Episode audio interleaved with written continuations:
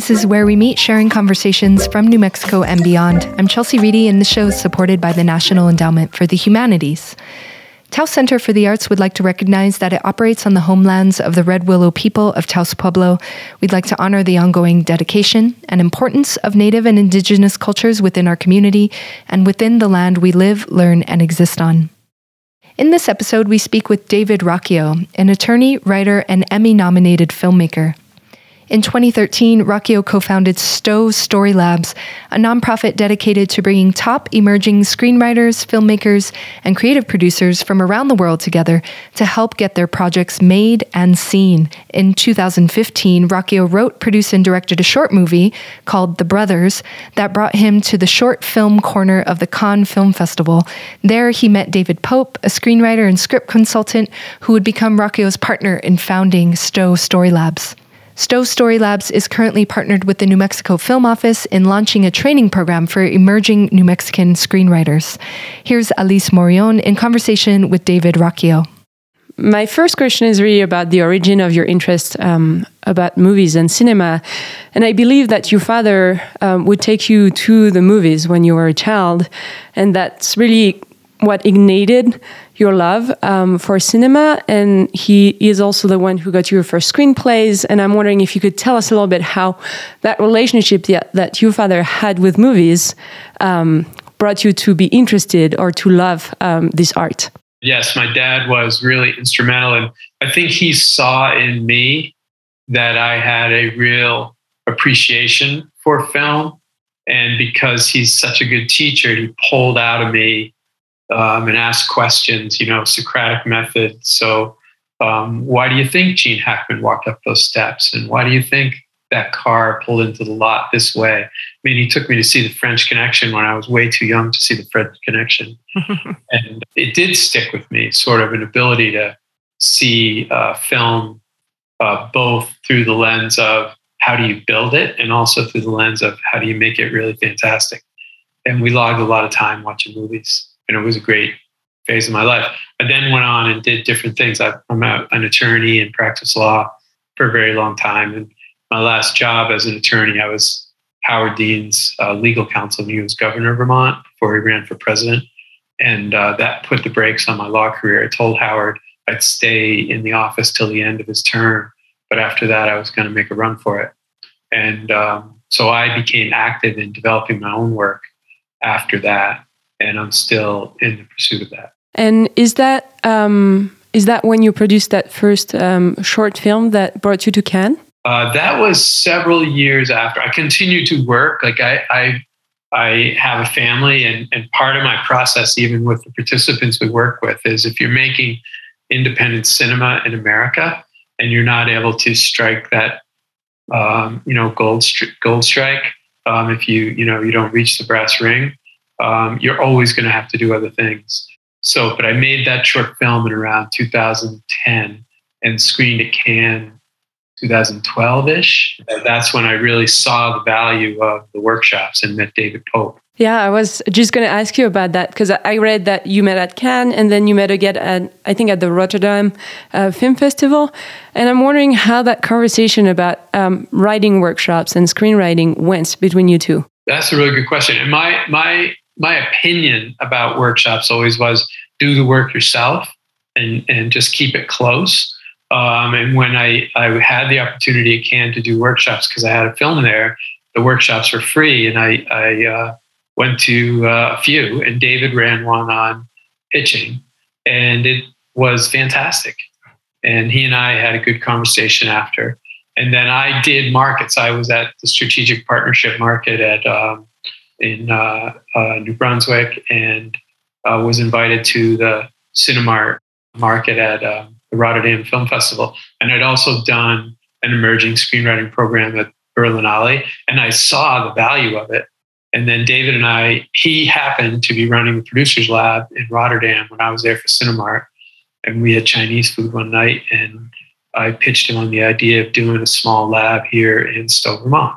And this, where I'm sitting, is the Helen or the it's the names have changed. It's the Current, which is a fine art, um, contemporary art center in, uh, Stowe that does a lot of education. So we're sort of in a hub of creativity in this little village. and we started the program here in 2013. Oh, cool. Thank you. Uh, I'm wondering if you could talk a little more about what is the film industry, um, how, how is it working, and why is it relevant to have workshops for people that are emerging and coming into that industry? What do you hope to to bring to them or to change within that big framework? So, in other countries, there's support for independent cinema through uh, grants and bursaries and um, different finance structures and tax credit structures that encourage um, art to get made outside of a commercial studio system. And I think that's fantastic. We do not have that in the United States. There's no place for emerging independent artists to go to get public support for the work. Um, within the studio system, the film schools, I think, do a very good job of of feeding the studios with emerging talent. Uh, but the barrier to entry for those schools, based on cost and commitment of time, let alone the ability to, to be admitted, um, the barrier to entry to those programs is very high. And then to go to Los Angeles or New York and work as a PA or in a mailroom or an agency and doing those entry level positions, you have to have funding outside of your job. There's no way to to really enter the industry without um, doing work uh, for less than what it costs to live in those centers.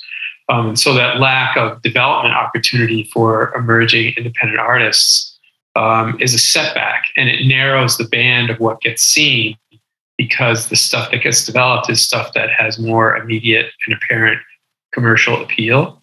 And I understand that and I'm not opposed to that, but I'm hoping that what we're doing is creating an opportunity for artists with a, a really good vision, but maybe not the tools they need to enter the collaborative art to get access and be able to break through with their work. The, the other thing I'd say is my own personal journey. Um, it takes a while for some people like me to realize the creation of film is a collaboration. It's not writing a novel or a poem that if I wanted to be a poet, I could write it and then I'd be done. But as a filmmaker, you need to be able to share your work and have it grow and change. I just finished a short film. I did not direct it. Fantastic director, really wonderful crew. The set designers changed the story, the actors changed the story, the editor changed the story. It's still a fantastic story, uh, but you need those other inputs to make it a film. Otherwise, it's just a long poem sitting on your desk. Is the work you do focused on the screenwriting part of that collaborative work, or is it really touching on all the different aspects and how to connect somebody with the idea, the original idea, to the rest of the collaborators that they're going to need and kind of learn how that happens? So I think we do both. We I think we actually do three things. The first thing we do is we help the writer develop skills and craft and ideas to make the script better and to work on the story and maybe um, think of new ways to tell the story. Uh, you know, why this story? Why now? Why you? And and how to use those questions to make the story as good as it possibly can be. We also expose writers to different points of view. So one of our great mentors, and she's been working with us. This is our 10th year, and she's been working with us from the beginning. Is a casting director. Her name is Ellen Parks. She casts sideways. I mean, she's fantastic. But the questions she asked me about the story were so different because the audience she's thinking about is the audience of actors who might want to be in your film. Mm-hmm. And we have editors come, and we have uh, sound designers come, and people who write scores for films, and we have uh, directors come and producers. And so the input screenwriters get on their work comes from the different audiences that they're going to have to not only reach, but have get really excited mm-hmm. about the work. Um, and I think that's important. And then the third thing we do is help then uh, them take the steps to develop the project. So work on pitch books and understanding how to get attachments and how to have those conversations and advance the work. I see. So it's really practical in how, you know, to develop your work to get it out and to connect with where it's going to go. Um, and I, wonder, do you also work on the the first phase of that writing, and how do you help um, emerging artists, writers to write for cinema? Because I, I was reflecting on on that work, and you know, movies are such a combination of of diversity of art forms. There's movement, there's images, there's sound, there's you know the dialogues and all that. And I feel like that probably takes a specific approach um, versus you know writing a novel a screenplay must um, include so many different aspects that you don't have there. Do you do you also um, work on that with them? Yes, we do. Like one thing that comes to mind while we're talking is in the lab we do a big uh, section on subtext. So we work with artists to see different ways to move the story forward without using words coming out of a person's mouth that are directly related to the advancement of the story. And we dig really deep on that. And we show examples and we talk it through and we talk about um, the different ways people in stressful situations use defense mechanisms to avoid the thing they're talking about. And and we've come up with i think a very good process to have people have a high appreciation of subtext in film. And as i was talking about we have people come in and talk about sound and talk about editing all the other elements that make the film become a film how are you mm. going to use color? What what for writer directors? Um, you know what what look and feel do you want on the uh, image, and to focus on the script in the sense of um, how are you going to make it bring out imagery, not just um, two people talking. One of our mentors is a fantastic producer named Jonathan Duffy, and he brought a film to the festival uh, called Sound of Silence with Peter Sarsgaard and Rashida Jones and it's about uh, the story. The basic objective story is a man whose career is helping people understand how the sound in their their apartments and how the sound in New York affects mood. Um, um, and the work he does is not a real thing, but in the context of the movie, they use the silence and the sound of the story to bring you through this emotional journey with these two characters. That's fantastic. And we try to expose artists to all the things that need to go on to make a cinematic experience um, brilliant.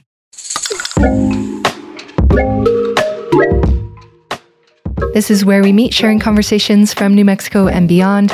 David Rocchio, the director of the Stowe Story Labs, is our guest today.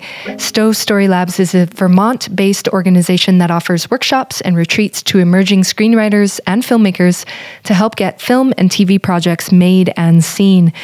In 2022, the Stowe Story Labs launched a partnership with the New Mexico Film Office called New Voices New Mexico. Thanks to this program, 13 New Mexican fellows joined Stowe Story Labs in Taos and online in developing the many elements of screenwriting and filmmaking. Here's David Rocchio. We've been working with the New Mexico Film Office for over a year, uh, working to put a year and a half at least, working to put it together the idea was to come up for, with a program that would be supported by the film office, and we'd um, do a wide reach and look for artists who just don't get opportunities like this, full stop. Their background just wouldn't support them being able to do this level of work. And they're working on great stories. They, they have great ideas, and the application process otherwise is exactly the same interesting people working on interesting stories that deserve mm-hmm. to be told, but maybe uh, life has just put them in a situation where they're not going to be able to advance it. And um, we had 200 applicants. We selected 10 projects. I think three of the projects are teams of two, so there are 13 people. And the program is we're running a, we ran a three day lab in Taos um, we took them through the process as I described for our labs. They're now going to do a, a, a months long online writing program with my colleague David Pope. At the end of that program, they're going to have a draft of what they're working on. And then we're going to all go back to New Mexico and run a writer's retreat. The retreats are um, focused very much on the script. So at the lab, as we talked about, they expose people to all different aspects of the industry and the collaborative art and how to think in terms of all that collaboration when you're writing the script. At the retreat, each writer gets uh, in the New Mexico program, they'll get two one-on-one, one-hour script note meetings with two different mentors. They'll get some group content, little little lectures and in conversation interviews and panels. Um, they'll have peer groups and they'll work through the scripts and focus each day. They'll focus on a different person's script and they'll write a lot. They'll come out of that retreat with really good notes and a start on doing a revision that's going to re- lead to a, a really advanced second draft. Thank you. So you mentioned that you were here in Taos with the 13 fellows not long ago. Could you share some exciting details about their work with us? Um, yeah, yeah, and I, will start by saying Taos is exactly the right place to do this kind of work. Taos is the kind of town that opens up your synapses to thinking and imagination and creativity. I, I had not been there before, and and uh, absolutely loved it. I'm in another ski town in a different part of the country, and uh, being in a ski town that's authentic and the um, the place just sort of hummed with exactly the kind of energy you want for this kind of work. So being in Taos itself, I think, was good. Um, uh, we all got together. Uh, you know, the the idea of imposter syndrome. Uh, you know, uh, the idea that you don't belong. Uh, there was a lot of that, and we got through that really quickly. And uh, we we spent time on um, character development, structure, but we're not driven by structure. We don't want people to feel that certain things have to happen on certain page counts and you need to uh, you know have your inciting incident on page 12 and your midpoint on page 45 we're not we want people need to understand structure but they should feel free to play with it.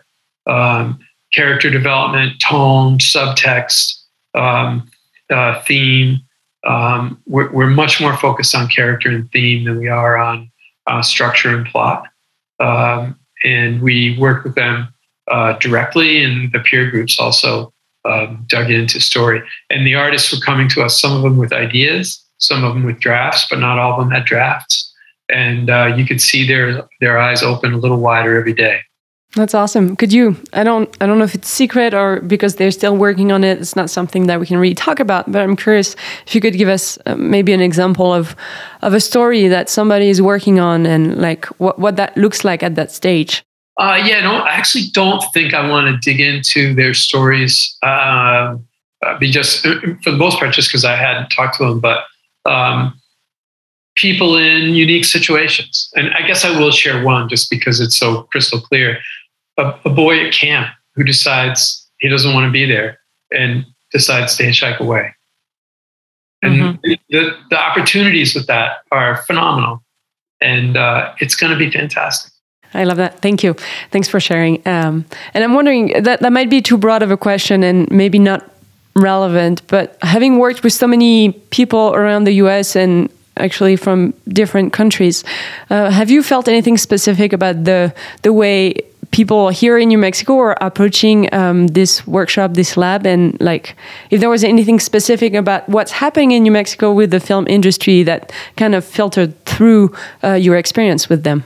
one thing that struck me is how many people are working in the industry and that there's an opportunity in New Mexico to develop skills in this industry above or below the line or both that don't exist in a lot of places. And that's that's a real opportunity because uh, New Mexico and Vermont, I think, are very different in many ways, but very similar in a couple of ways. Uh, rural, a little bit out of the mainstream, have its own culture and vibe and and a lot of poverty, not a lot of opportunity. And and what I say to people in Vermont, we don't have a tax credit system. We don't have a film commission. It's sort of a, a missing asset here. And what I say to them is, if you can work on a farm, if you can work for a plumbing company, if you can work for an electrician, you can work on a film set. And the work is really interesting. And there's a lot of it being made. And I think uh, what New Mexico's done to grab hold of that is really smart and interesting. So that came through. Um, the, the rest of it, I think it was very similar, except that the people we were working with are were so fresh, and working with a small group instead of a big group is just really, really fantastic. So it felt a little bit at the end like we just finished a nice family reunion. I guess my, my last question is is a again a broad question for um, people who might be listening and thinking, oh, you know, I, I have that idea, that script idea or that movie idea.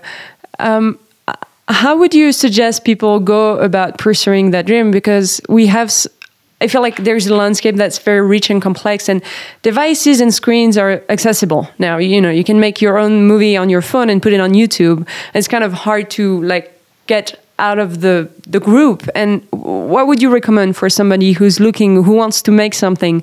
What, are good tips or steps to take? Um, the first one is to do the work. So having an idea is very different from writing even a bad first draft but getting it down on paper. And if you don't feel you have the knowledge or the skill to get it down on paper, get the knowledge and the skill. So there are great books, there are programs, whether it's at a community college or um, uh, uh, something like what we run, uh, dig into it and get some exposure. Um, and then do the work, write it down um, once you've written it down, write it again. In in filmmaking, especially, uh, you're never done writing, and you need to rewrite, rewrite, rewrite. Uh, but if you don't get that first draft down, if you don't do the work to see how do I format it, what are some of the basic rules, read a ton of scripts. Um, one of our mentors, he watches all his favorite movies, and then he watches them again and breaks them down beat by beat, scene by scene does a complete structural analysis um, just for fun. And it's a lot of work. And so my advice is to do the work. Our gratitude to David Rocchio for sharing his story and the work he's doing with independent artists around the world. Where We Meet comes from Taos Center for the Arts in Taos, New Mexico, and is supported by the National Endowment for the Humanities. Producers include Colette Leboeuf, Chelsea Reedy, Alice Morion, Ariana Cubillos Vogler, and Joshua Aragon. Research and writing by Jacqueline Paul. Any views, findings, conclusions, or recommendations expressed in this program do not necessarily represent those of the National Endowment for the Humanities. On Where We Meet, we share conversations from New Mexico and beyond. Thanks for listening. Be well. Thank you.